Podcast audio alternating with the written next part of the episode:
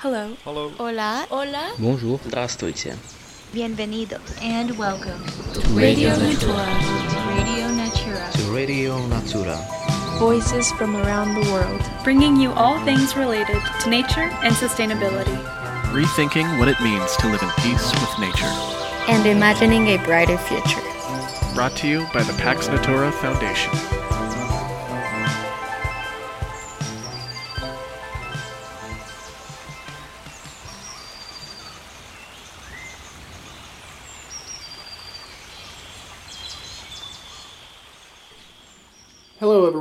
I hope you're having a great day. I'm Jordan Anderson, and you're listening to Radio Natura. For this episode, we'll be taking you to an interview that we got to do with one of the co founders of the Pax Natura Foundation, Randall Tulpenrud. Randall was kind enough to let me come to the Pax Natura headquarters in Salt Lake City for the interview, where we talked about Randall's journey into environmentalism and the founding of Pax. My fellow podcasters, Elizabeth Gamara and Jimena Garate Gonzalez de la Vega, were able to join the conversation by Zoom. We hope you enjoy. Uh, do you mind introducing yourselves for our listeners? My name is Randall Tulpenrud, and I'm uh, with the Pax Natura Foundation here in Center in Salt Lake City. Founder of Pax Natura. One of the Lake. founders. One of the founders. Yes, one of the founders. So, can you tell us what was your last experience with nature? With nature, Yeah. well, I just came in from the, my backyard, and uh, it's uh, it's the springtime, and uh, things are starting to grow and to bloom, and it's a really beautiful time of the year. And we've come through a very dry. We've been in a drought here in Utah for quite some time, and it's been a very hard year for Mother Nature. But we've had some good snowfall, and now we've got some beautiful sunshine. The snow's melting, and nature's doing her miraculous thing as she usually does. Well, thanks for that. So, Mhm. as one of the founders of Pax Natura, can you explain for our listeners what is Pax Natura? How's it different from? Uh, how was it born, and how's it different from other environmental organizations? Well, it's it's interesting, but it was actually born in the, the rainforest in Central America, uh, in Costa Rica, where we acquired a tropical rainforest near the Parque Nacional de Braulio Carrillo in central uh, Costa Rica, and then we donated it to the National Biodiversity Institute, where we struck up a partnership uh, to uh, help them train parataxonomists because they were doing the world's first biodiversity inventory of the entire country. And they needed a place to train the people that would go out into the, into the forest to gather the, the species. So if you think about that, a small Central American country, for the first time in human history, inventorying the entire biodiversity of that country. And we approached them and said, Would you like this forest to do your training? And they said, Of course. So we gave it to them. And then we struck up a relationship, and we've been a big supporter of their work for many, many years. The Instituto Nacional de Biodiversidad. So Pax Natura, peace with nature, really came from uh, the Bosque Lluvioso Rio Costa Rica. Bosque Lluvioso Rio Costa Rica means rainforest on the river Costa Rica. And what we started with was the Bosque Lluvioso Foundation to look for ways to protect and help preserve tropical rainforests. But the Bosque Lluvioso Foundation is a tongue twister for a lot of people. so, so we decided we needed a more uh, general approach to it. And so I remember several of us were on a flight back from Costa Rica to the US, and we were talking about that. And the thought popped into my mind well, you know, there was the uh, Pax Romana, you know, back in the Roman Empire days, of peace among peoples. And so the thought occurred to me but what about peace with the natural world? Because the single greatest challenge and threat we face on planet Earth right now is not the situation, it's not nuclear war, And it's not uh, racial social justice. The greatest threat humans face right now is environmental. It's climate change, loss of biodiversity. And so basically humans had, were declaring an unspoken war on nature. And by that I mean the loss of biodiversity, the loss of tropical rainforests, deforestation, degradation, uh, the rising oceans due to climate change, uh, acidification of the oceans, um, the, the loss of glaciers worldwide and drinking water and water for farming. In every direction you look, we, we were confronted with this stark reality that humans, knowingly or unknowingly, unwittingly, we're destroying the very home that gave birth to every single human being on this planet. And so we thought, why don't we declare not a pax romana, a peace among peoples? We thought, why don't we declare a pax natura, a peace, peace with nature? And what that means can be interpreted in a wide variety of ways. But what it basically means to me is that Mother Nature is sovereign. She, we can say she, is our sovereign. Nature, it has an infinite organizing capacity. It organizes everything beautifully, perfectly. A tropical rainforest is a per- per- perfect balance of everything in, a, in an ecosystem. It took us thousands of years to evolve to the point where we realized that nature was an ecosystem, a system connecting different components and, and, and things about it. And it's all organized perfectly. That the correlation, infinite correlation of natural law governing the universe perfectly, uh, is a self-evident truth. It's a self it's an axi- it's axiomatic. It's an axiomatic truth. And yet humans were coming along and were, were bungling things up in every direction. So we have to we, we felt like we had to remind human beings of our sovereign. Mother Nature is has uh, the organizing power of Mother Nature to organize all life forms in balance and harmony with all others. Nature is perfect in every way, and humans seem to only be able to do damage to that delicate balance. So we needed to declare peace with nature, and so we started the Pax Natura Foundation. Was there a specific event or a time in your life that galvanized you as an environmentalist and that led you to those realizations you just spoke about?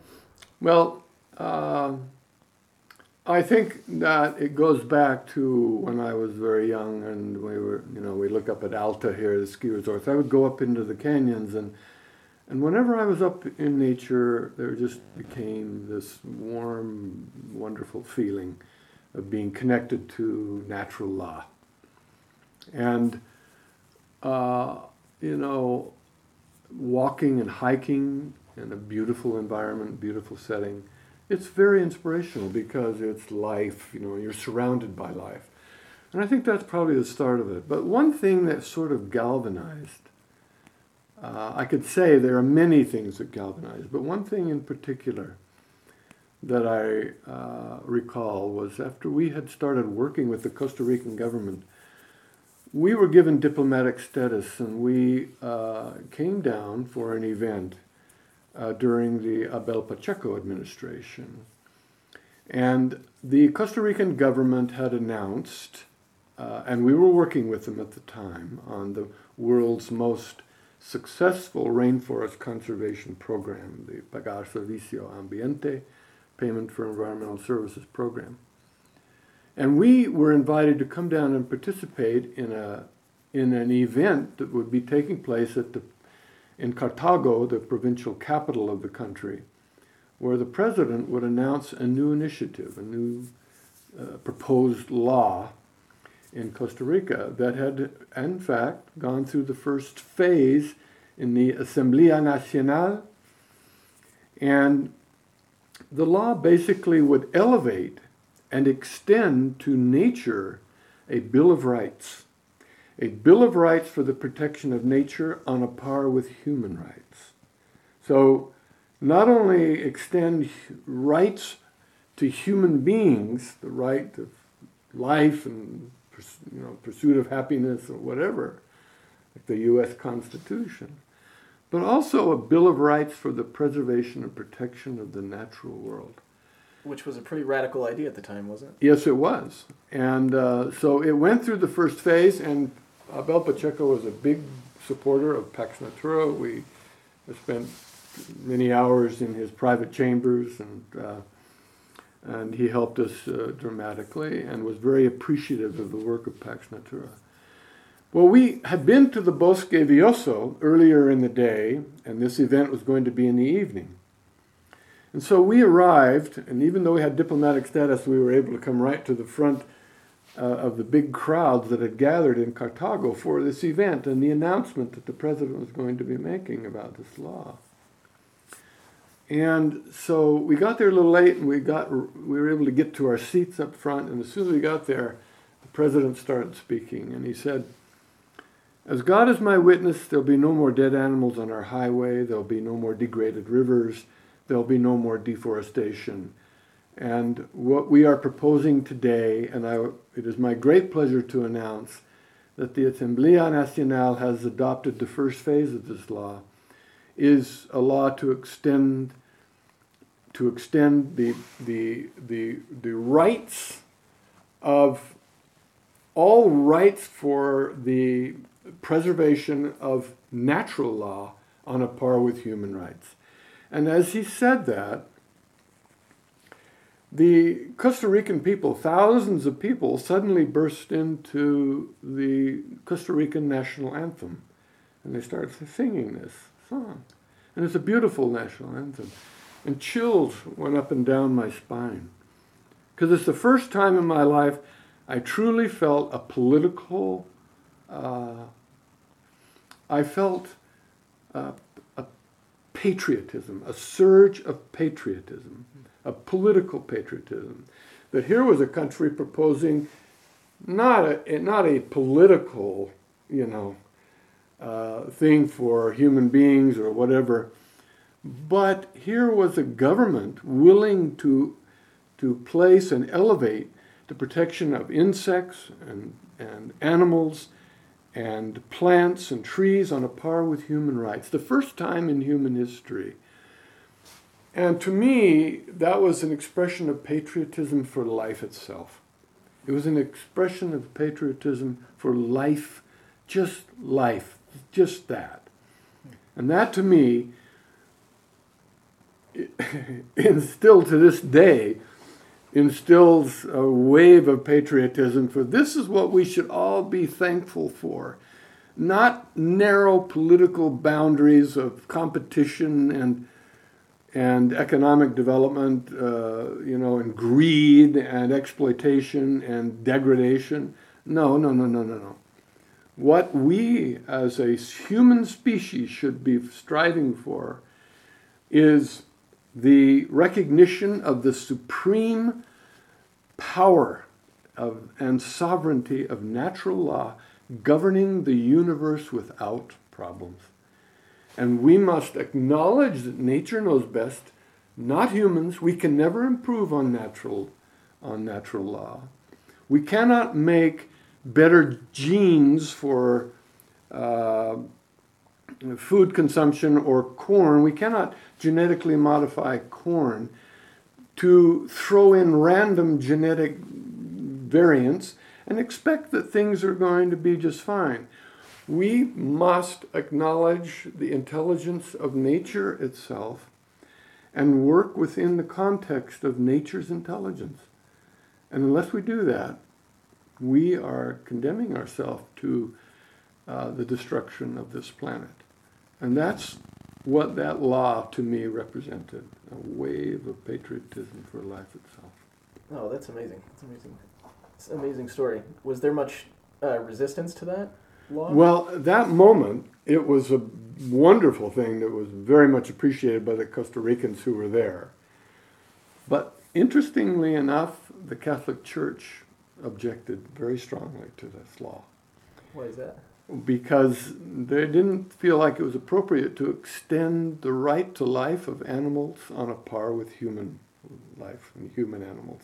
Hmm. We're animals, just like every other animal. And every animal has a right to life. Every species has a right to existence. And they said, no, humans are superior. We are the dominant species. And, you know, God has given humans dominion over the earth. And I reject that. Pax Natura rejects that idea. We have to live in balance with nature, not control it, because we're incapable of controlling it. Let's figure out a way to work and live with nature rather than continue to try to rearrange it and destroy it that way. Mm-hmm. Okay? In Okay. your lifetime, what have you seen in the destruction of nature in your own? Oh my own time on goodness. this earth. Well, what, how long did you? How long do you?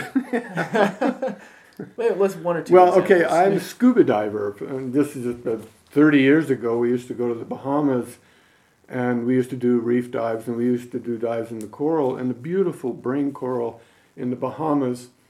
In one year, remember, we were there, and the coral was very much alive. It was, it was incredible. It was beautiful.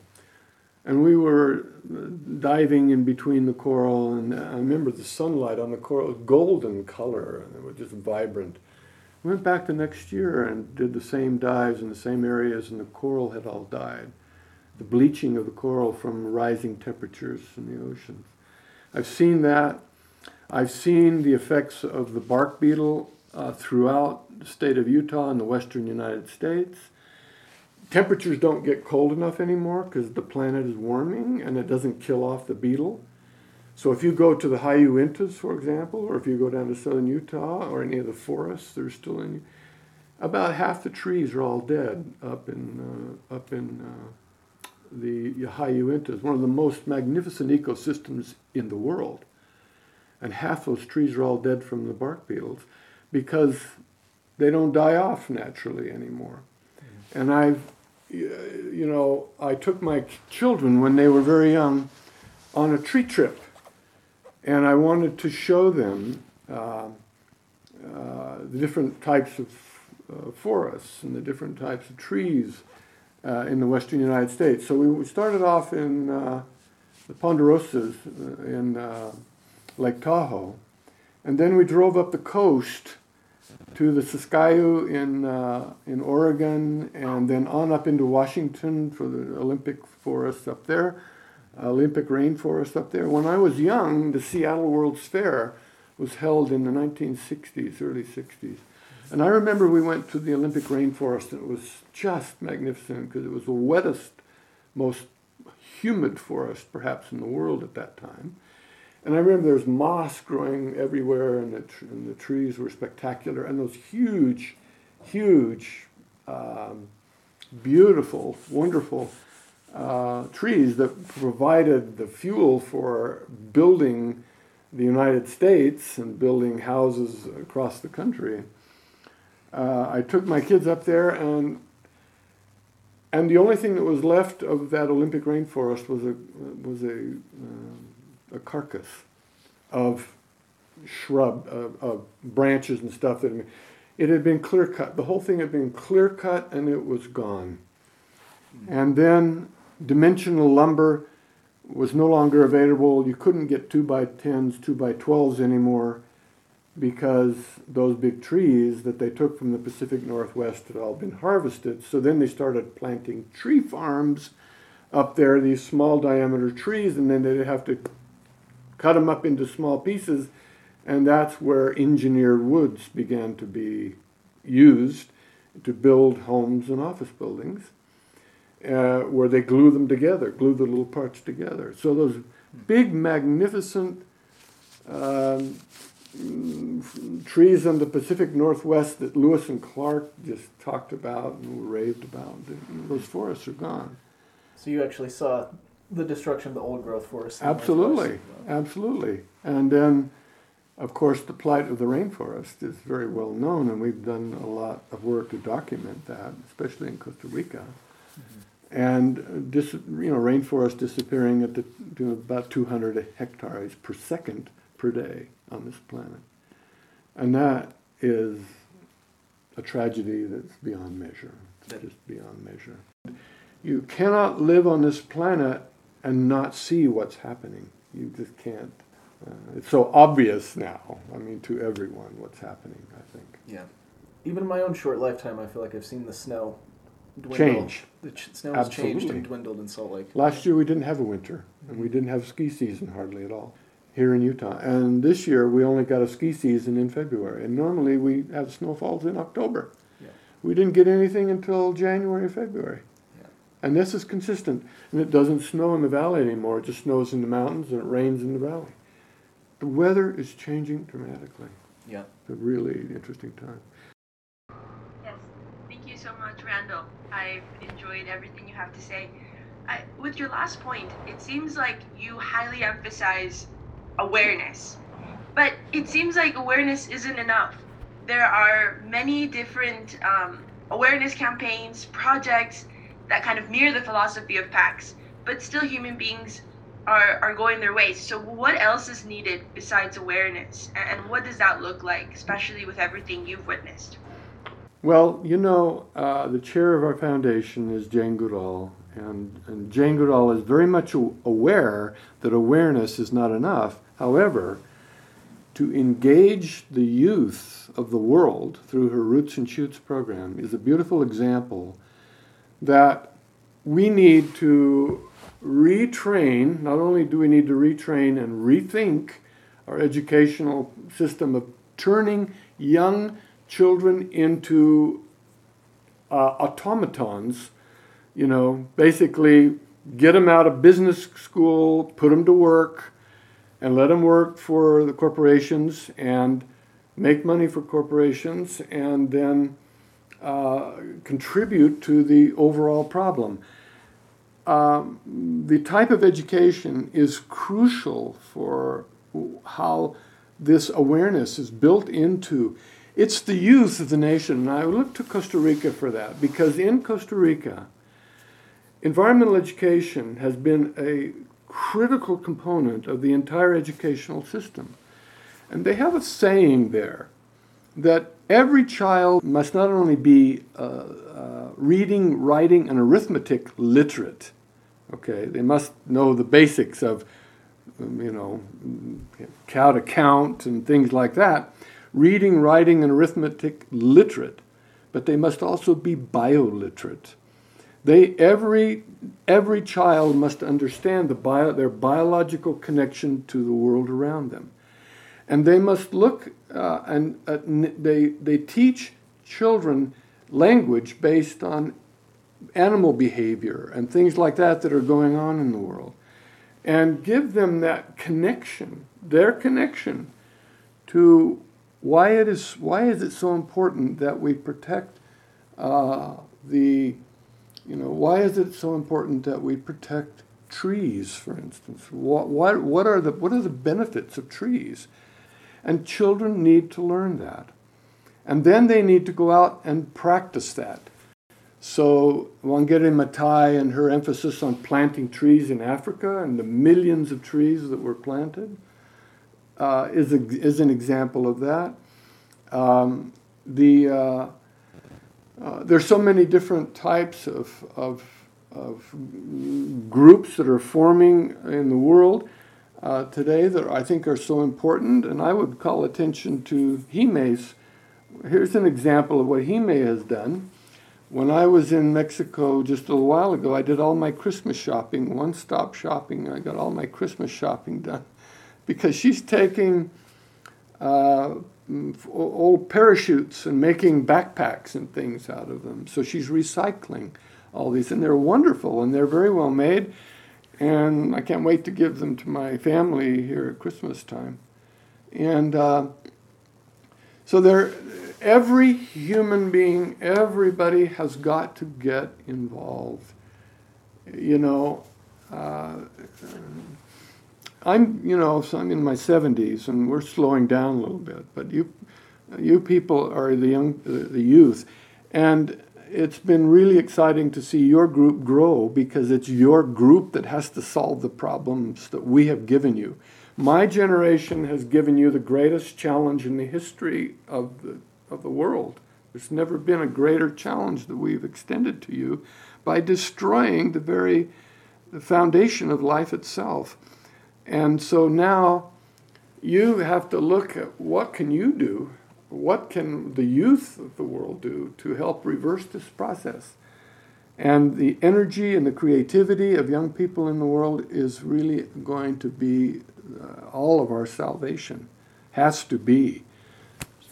So uh, there's a lot that there, there's a lot that has to be done, and uh, you know, uh, you guys are the solution for that, not me, unfortunately. And my humble apologies for what I've given you, you know, and what I've contributed to that uh, destruction. Anyway. Thank you, Randall. Uh, no, I think with what you mentioned in terms of education and what PAX is, is tackling, not only Costa Rica but also Mexico and, and Guatemala is, is a wonderful example. So thank you. Jimena has a question. I just want to add and say thank you, Randall, for always talking about my project, but also that Veleta, my brand, uh, came up from my experience with sailing. When I actually experienced the connection with nature by seeing how the, the wind, the water, and the sail had this connection, and I could be there and, and, and be with nature. It was when I was 10 years old, and that's what, what has been pulling me into projects and also people like you and Jane Goodall that you not only leave us a problem but also an inspiration in what we can do and achieve uh, if we actually act for a better world. Well, uh, those experiences I think are happen to many many young people where they're they take a hike or they go camping for the first time or whatever they get out into this is what Jane is so good about doing with roots and shoots. It's a, it's getting them away and out of the classroom and get them into the natural world and and and get them to look at a flower and get them to look at what the miracle of spring, the absolute miracle of having life come back in these all these beautiful trees and everything like that. Inspire them to do that because the Costa Ricans understood that if you don't instill an appreciation and a love of nature in the, in the youth of the nation, then they're not going to work to protect it. So they have to learn that their lives are dependent on that. And if they learn to love it, then as they grow up, they'll want to work to protect it. And that's exactly what happened in that country and why they went from 20% forest cover in 1980 to 53% forest cover today. Uh, the most successful rainforest conservation program ever conceived. And they've done it largely by getting the youth of the nation. Young people get it on the environment there. Now, there's some, there's some blowback to that, but for the most part, they still have the youth. And every nation has to get the youth into the natural world. Teach children the value of consuming fresh food, fresh, fresh from Mother Nature. Have you seen a new Netflix documentary? It's called Kiss the Ground. Have you heard of that? I have not. Movie? No. It's a really excellent movie. I think you'd like it. It's exactly Kiss the ground. kind of what you're talking about. Beautiful. About soil Mhm. regeneration. It's Yeah. about regenerative agriculture, There ancient agriculture techniques, no-till farming. It's a, it's a really beautiful movie. I think you'd like it. There's another one called The, the Biggest Little Farm.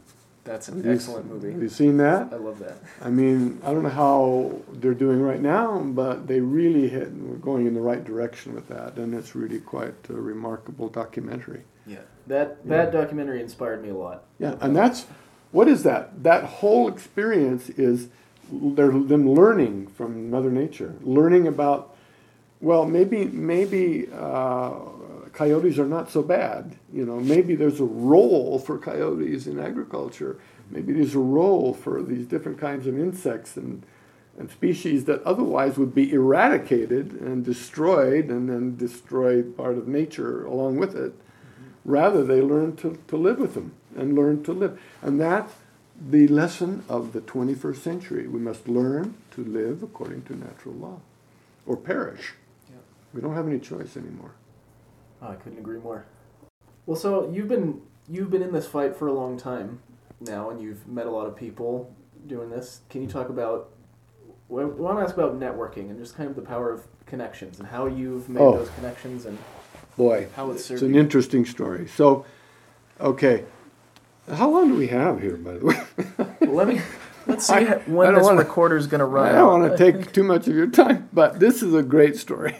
You- You're going to like the story because this is how it works, okay? So we, when we bought the Bosque Lluvioso in Costa Rica, we didn't have a clue what we were going to do with it. uh, here, these gringos down here, we had some idea of an eco lodge, and we worked with the Ecotourism Society to come up with guidelines for what what's an eco lodge, because everybody was advertising themselves as an eco lodge, and we didn't know what, what it was. So we came up with some guidelines with them. We had a marvelous conference, and afterward we just ended up buying this rainforest, and then we asked ourselves, why did we do this? you know, it's like, so at any rate, I we it, it evolved because I at the time I was working on a project with Utah State University uh, uh, in North Salt Lake. It was uh, uh, Utah House 2000 project uh, where we were working on the we were I was involved in the very early stages of the green building industry. So, green building industry is building in accordance with natural law. So, using more healthy materials, architectural finishes that off gas. Then one of the first most glaring examples of of uh, indoor air quality issues. IAQ started because the Environmental Protection Agency's headquarters in Washington, D.C. replaced some carpet in the building, and everybody started getting sick and staying home. They finally figured out it was because of the uh, volatile organic compounds coming off of the glues that were used to adhere the backing on the carpet. So indoor air quality went down, and uh, health problems went up. And so that's where IAQ started. And so we were involved in that in the early stages. So we were looking for healthier materials that didn't off gas. And that's when architectural finishes like paints and stains and sealers, we started to realize that people were breathing this stuff and it was making them sick and giving them cancer and things like that. But you couldn't blame it on it because there wasn't a lot of studies that had been done on it. So we started looking for materials that didn't smell. When you get into a new car, that smell in a new car is a highly toxic collection of VOCs. And so that same thing happens in a new home or a new building. And so then, uh, then comes along the energy problems in the 1970s.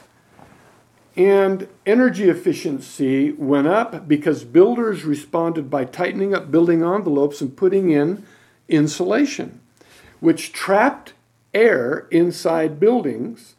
And then the air that was trapped inside buildings combined with the unhealthy building materials made for a toxic soup. And so, as energy efficiency went up, indoor air quality went down. And the building industry then responded by saying, well, we want to do energy efficiency, but we've got to do completely different look at what the materials are going to be. So, anyway, we started down that green building, and then we started looking at resource efficiency and all the other things that went with it. And then that led us to the plight of the rainforest and the destruction of the rainforest in terms of exotic woods like mahogany and that sort of thing that drives deforestation, and palm oil and all those things that are the principal drivers, and especially cattle and beef consumption and diet and, and you know all those things. And so we put together for the Bosque Lluvioso, this marvelous concept, uh, a series of education pavilions in the rainforest, a biodiversity uh, pavilion of the biodiversity in the rainforest, the plants and the animals and everything.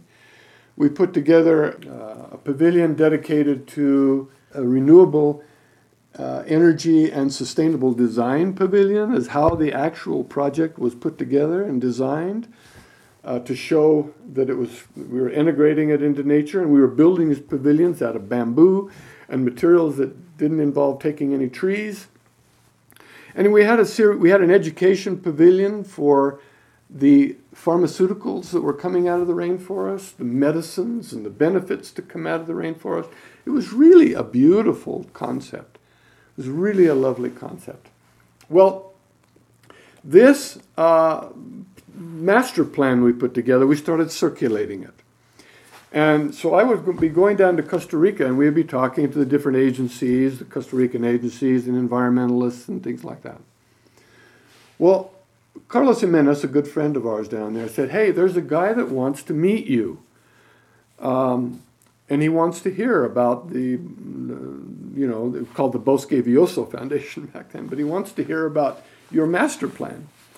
And I said, Well, I don't have any time this trip, but let's do it on the next uh, the next go around when I come back down. And he said, Well, are you sure? Because he's really an interesting man. He's a very interesting man. He's got high connections and things like that. And I said, Well, yeah, I'd like to meet him, but we can't do it now. So, you know, a couple of months, few months go by, and I come back to Costa Rica, and he says, This guy, his name's Federico Gutierrez, he wants to meet you. And I said, Okay, okay, but we've got a real agenda because I had the radio broadcaster that came down with us, and we were doing radio interviews in the rainforest. And I won't have time to meet with him, so we delayed it again. So I put it off. Finally, the third or fourth time, he says, Now this guy really wants to meet you, okay? So I want you to come. And so I said, Okay, well, where do you want to meet? And he said, We'll go to his home. And so we drove to something, and all of a sudden we pull up to the front door of this beautiful home and open the door and my god it's a museum inside. It's spectacular. And he comes and he's dressed in a uh, an ascot and a sport coat and and I'm thinking why is this guy interested in the rainforest? You know? Anyway um, so I give him the the spiel and I show him the, the master plan of what we've got going and he's staring at it and looking at it. And uh, at the end of the presentation, he said, This is the most, this is the strangest comment I've ever had on this master plan. He said, That's absolutely erotic. I've never had anybody say anything like that before. anyway, so uh, he was very gracious and he showed us all of the stuff he'd gathered from around the world. Literally, his home was a museum. It was beautiful, all marble and fantastic. And I go back to the hotel, the Hotel Bougainvillea in Santo Domingo. I walk into my room, the phone's ringing. I pick it up. Randall.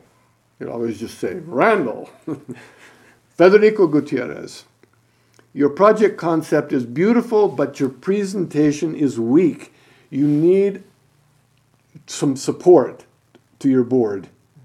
We had just started forming the board of trustees, board of directors. He said, um, I'd like to take you, I'd like you to come with me tomorrow night and meet a friend of mine, a man I grew up with, and, uh, and he would like to hear about your project. And I said, Well, Fine. I said, Who is that? And he said, Oscar Arias. I said, Oscar Arias, who won the Nobel Peace Prize and uh, was former president of Costa Rica? And he said, Yes. Uh, he and I grew up together, and I'd like you to meet him. I said, Well, I think I could squeeze him into my busy schedule. you know, so the next night we go over and we we meet Oscar, and he is very wonderful evening and his beautiful home in uh, San, San Jose. And at the end of that, I just said, we would like you to join our board of trustees as a, as a chair of our foundation. And he said, I would be honored. And so, so I go home from that meeting. I walk into the hotel. The phone's ringing. It's uh, Federico. Randall, I'd like some you to come tomorrow evening or meeting with some friends of mine who are having a dinner party. And before we do that, though, there's some people in town. The Prince of Asturias is in town. I'd like you to meet him from uh, from Spain. Uh, also, the Crown Prince of Norway is there, and I would like you to meet him.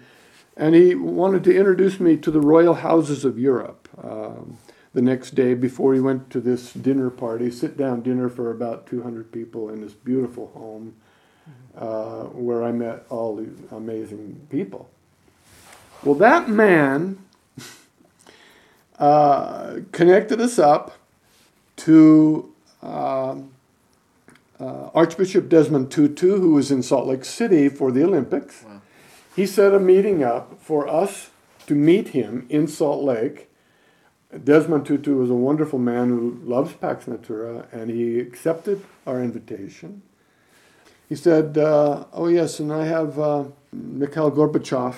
Uh, he gave us his connection, his uh, contact information. We sent Gorbachev a letter Gorbachev sent a very nice letter back, Pax, and wished us great success, wow. but was unable to join.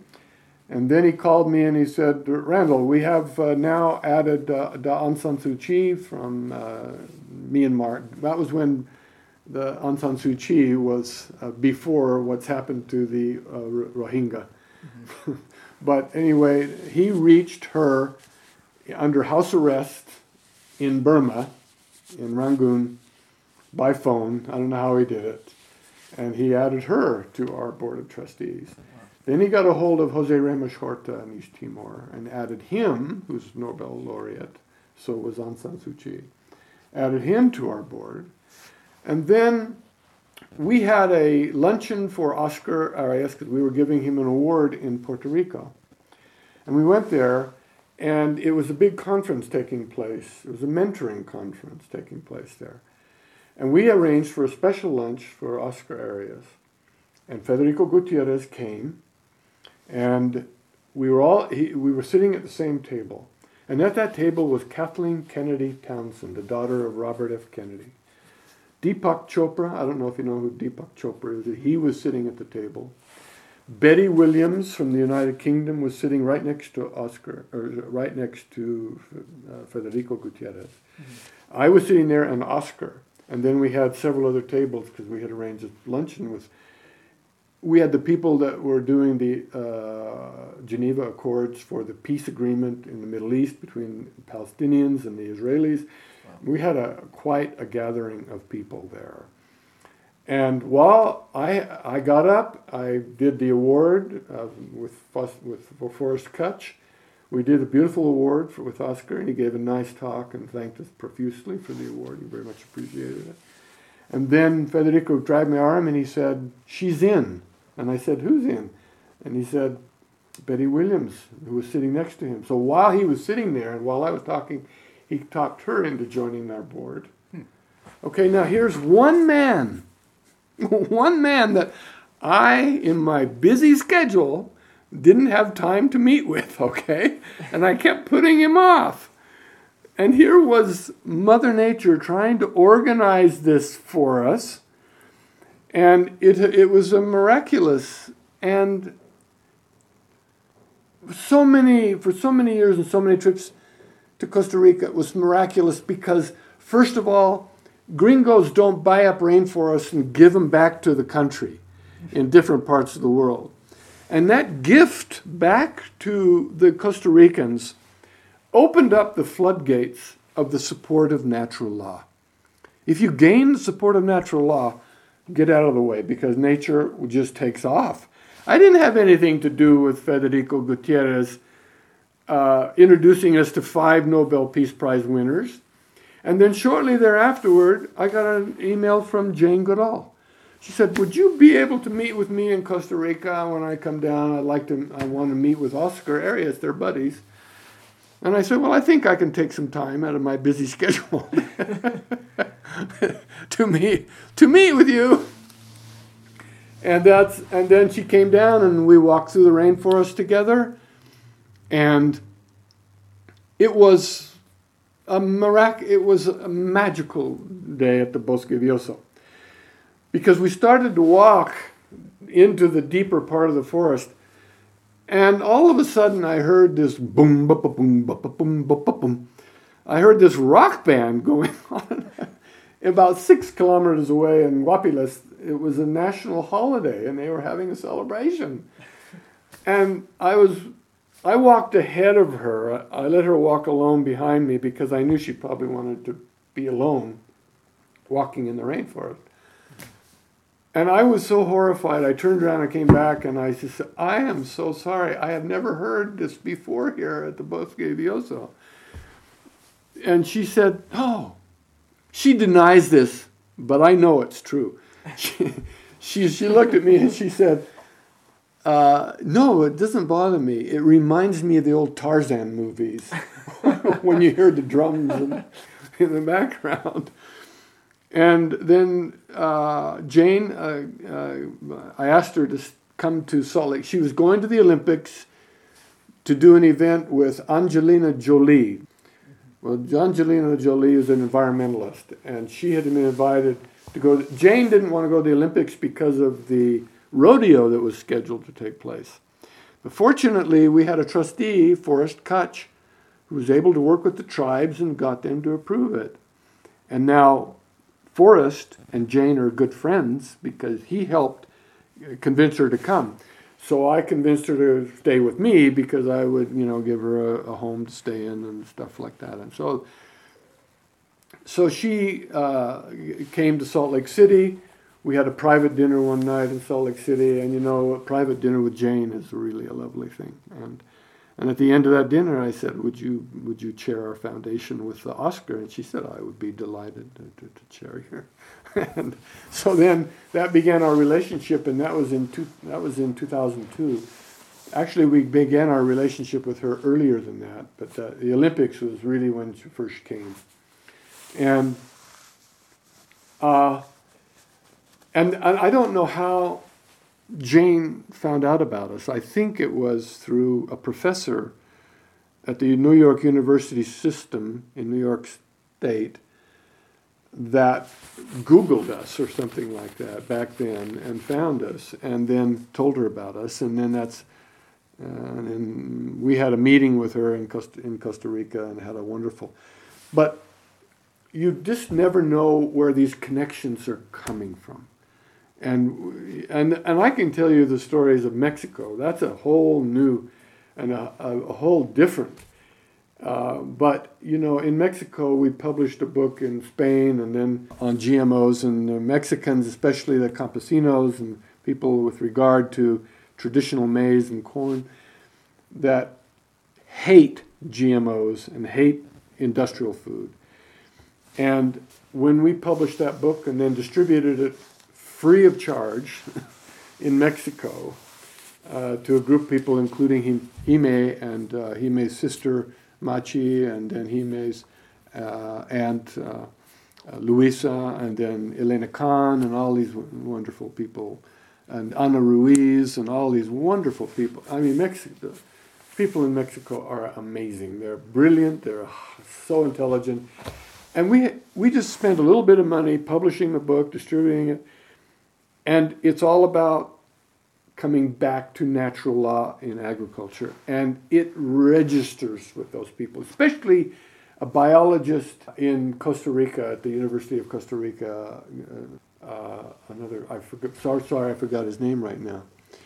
But he's the one that made the connection to Ana Ruiz in Mexico. And those connections just grow and they proliferate.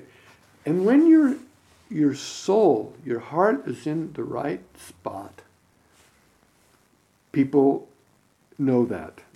They appreciate what you're trying to do and they want to help you. So it's like just tell the truth. Tell what you're trying to accomplish and why it's important to you because it's a love in your soul, it's a love in your heart. And that's where connections take off. That's where they that's where they go. So back to what you said about how gringos don't usually give back land to the government. How does a guy from Utah end up getting involved in Costa Rican conservation? Very logical connection. We come from the desert, and now we're in Costa Rica in the rainforest. You know, so, I mean, that's always been the question. We, we didn't know anything about the rainforest, so I went to Diane Davidson at the University of Utah. She was teaching classes on the rainforest, and she was with the uh, Organization for Tropical Studies (OTS) in Costa Rica, and we made all those connections to INBio and and FUNDECOR and uh, and FONAFIFO and all those connections down there. And then we joined the United Nations, where we started interfacing with everybody else in the world working on rainforest and, and conservation issues and climate, you know, the, the, climate issues from the forestry perspective. We were invited to attend a conference uh, by the International Ecotourism Society to come up with guidelines for what constitutes an eco lodge, and we happened to get into the best group, we think. And that's where we met Ana Baez and, uh, and Federico, Munoz, Federico Munoz, and uh, all these wonderful Costa Ricans, and uh, Carlos Jimenez, and all these wonderful Costa Ricans who, who connected us up to all of the people in the country doing really remarkable things and great work uh, for, for the environment, because Costa Rica is full of people like that. Mm-hmm. And so, uh, and that's what led us to the plight of the rainforest. And we heard the forest was about to be cut, so we decided to buy it.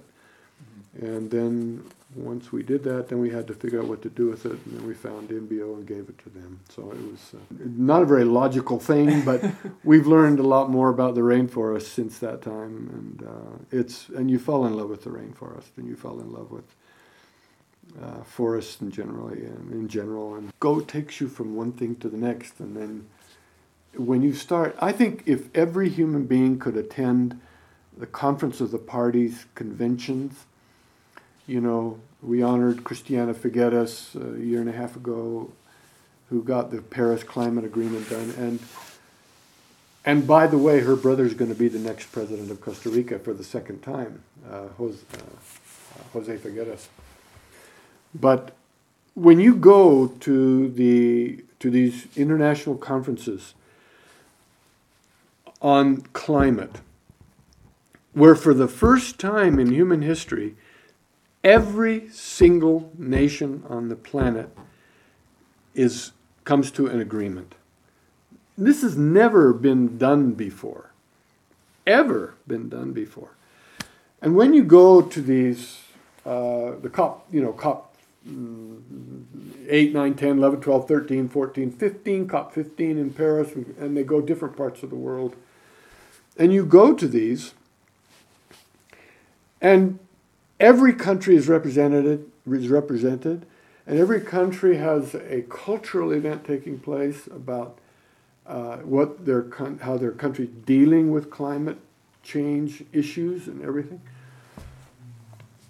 and how they're pleading for their countries and how they're help please don't, we don't want to go underwater in the pacific rim. We and you see firsthand uh, the plight of indigenous peoples worldwide especially women and the, and, the, and the role that women have in terms of agriculture worldwide. And they're coming and they're showing and they're telling their stories.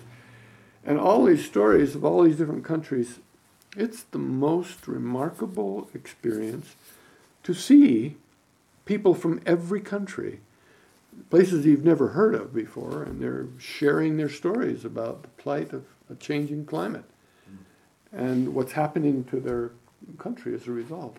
Well, so you witnessed that landmark legislation, first of its kind in Costa Rica. Mm-hmm. Why don't you think other countries? Other countries have.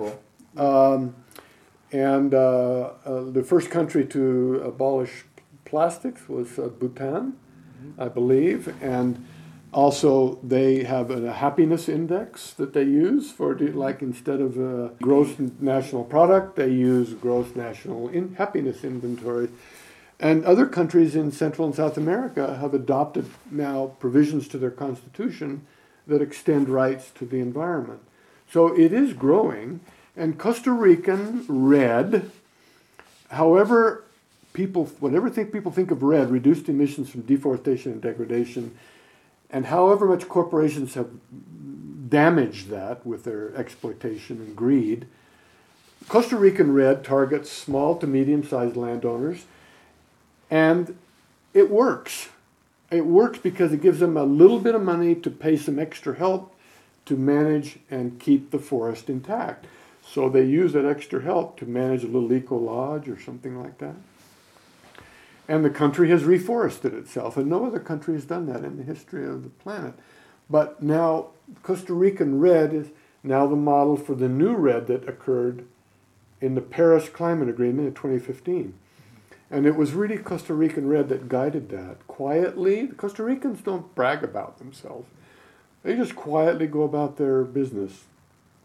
And they're just brilliant people, and they've done some a really remarkable job. And so uh, uh, that model has worked, and it is being replicated, and that's why we did the documentary film on it. Costa Rican example is one example where where the environment has been protected uh, to a very great extent. It's not complete. Mm-hmm. There are a lot of problems, and transportation is a big issue. And uh, you know, San Jose, you can't get anywhere at five o'clock in the afternoon there. But they've done some great things, but they have things still to go. Still work left to do. Yeah.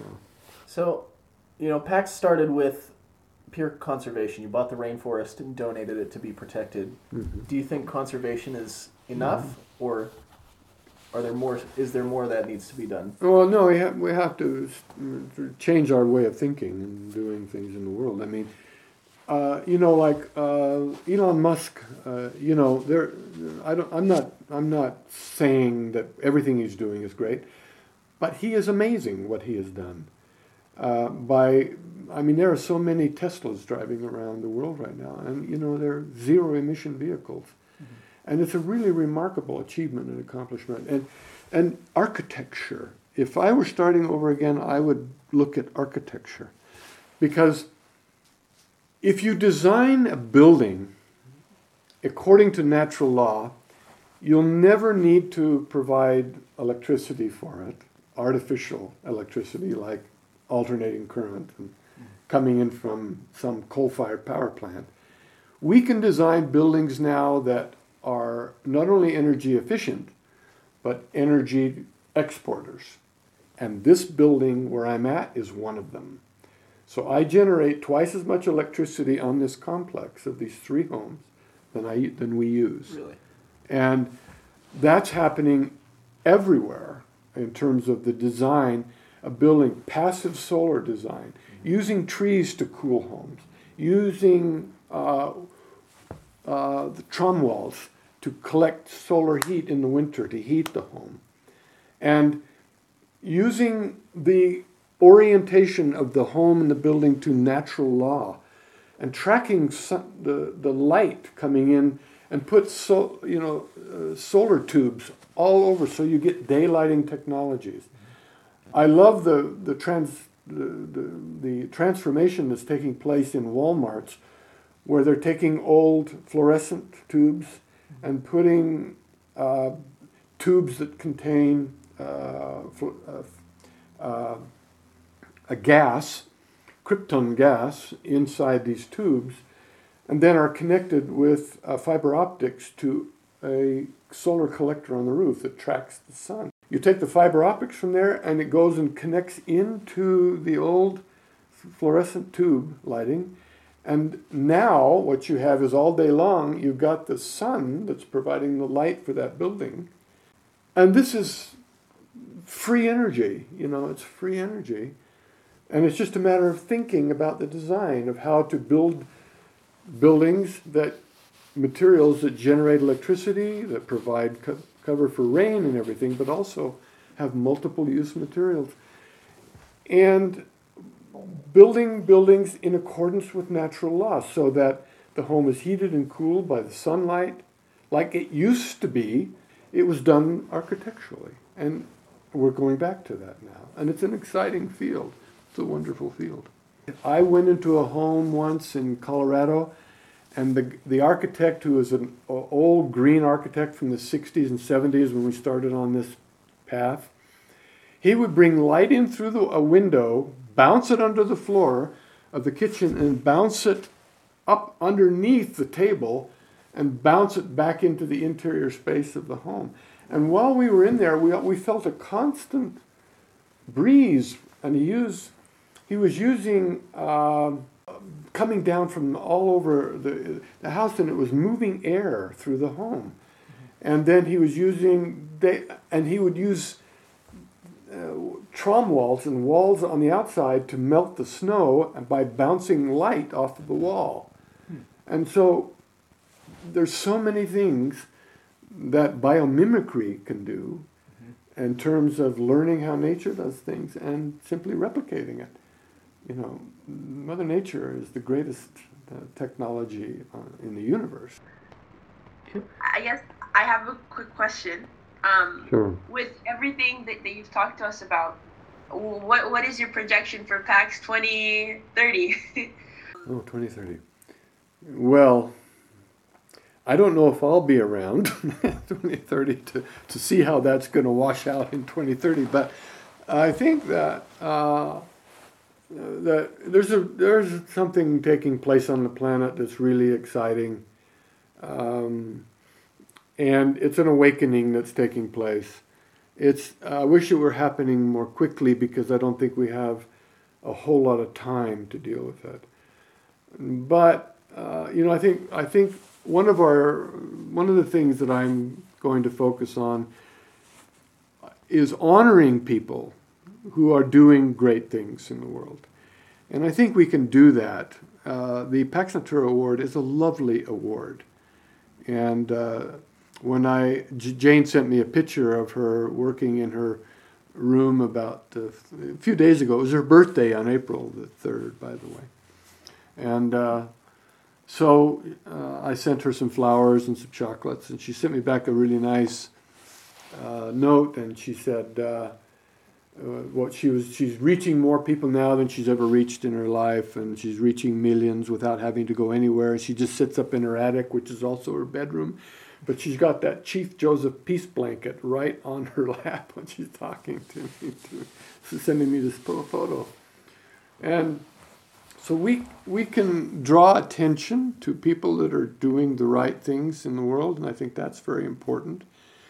I think we have a lot more to do, and I want to do a lot more in terms of agroecology in not only Guatemala and, and Mexico, uh, but also in Colombia, which is devastating going on, and Brazil. My God, what's happening in Brazil right now? I got to send this stuff out to everybody because I know, no, I know everybody's sick of the bad news, but what's happening in Brazil now is just it's so criminal that I don't know how to describe it. What's they're destroying some of the most critical places on the planet.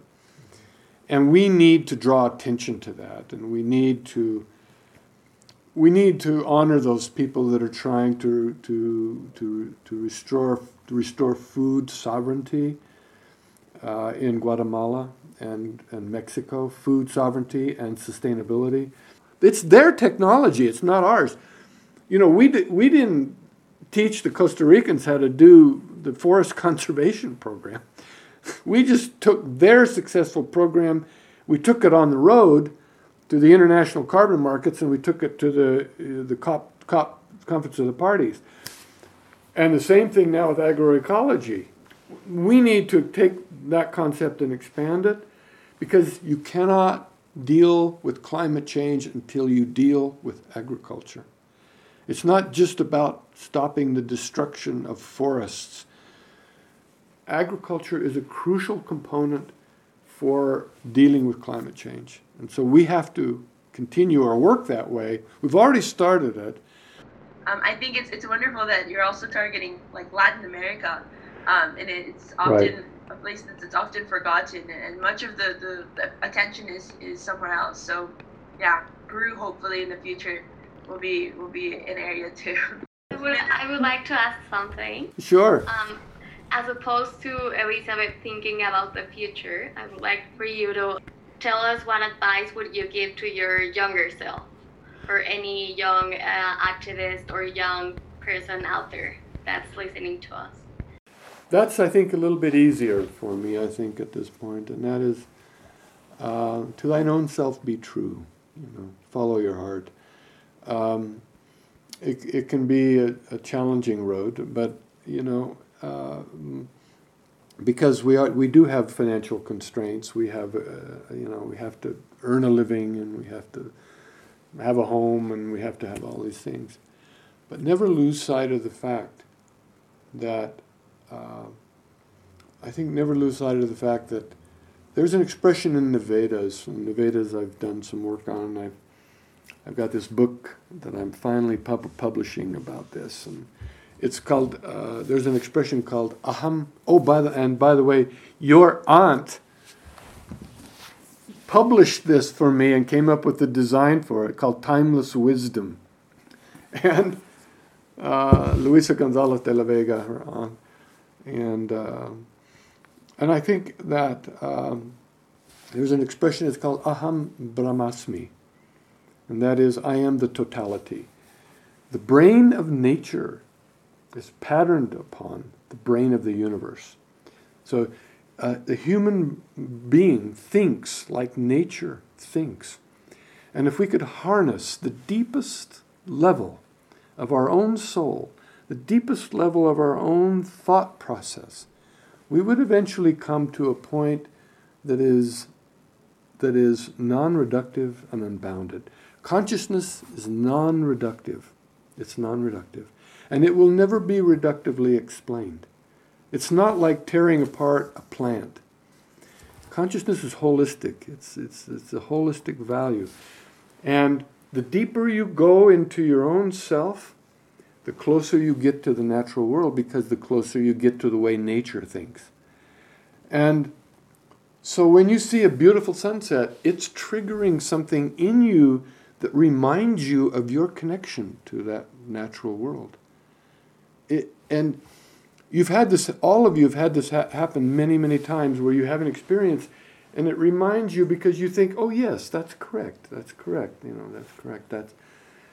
And this is what art can do. You know, art can remind us of our connection to the natural world. And so many other, and music. Why is it that music or vibration elevates the soul? Elevates the soul.